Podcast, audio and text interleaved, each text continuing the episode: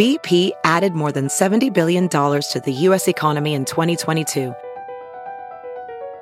Investments like acquiring America's largest biogas producer, Archaea Energy, and starting up new infrastructure in the Gulf of Mexico.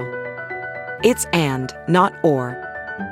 See what doing both means for energy nationwide at bp.com slash investing in America.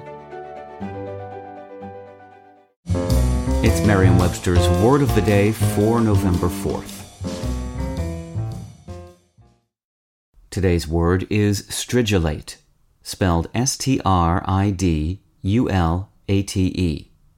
Stridulate is a verb that means to make a shrill creaking noise by rubbing together special bodily structures. It's used especially of male insects, such as crickets or grasshoppers. Here's the word used in a sentence. When attacked from the side, the crickets stridulated and tried to bite their attacker. Stridulate is one member of a word family that has its ancestry in the Latin word stridulus, meaning shrill.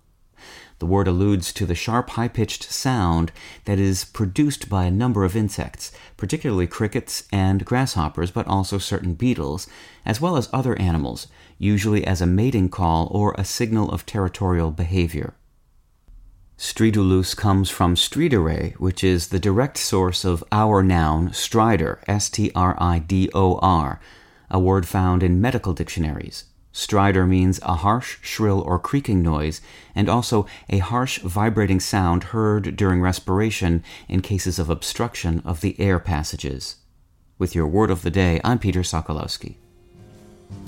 Visit Merriam-Webster.com today for definitions, wordplay, and trending word lookups.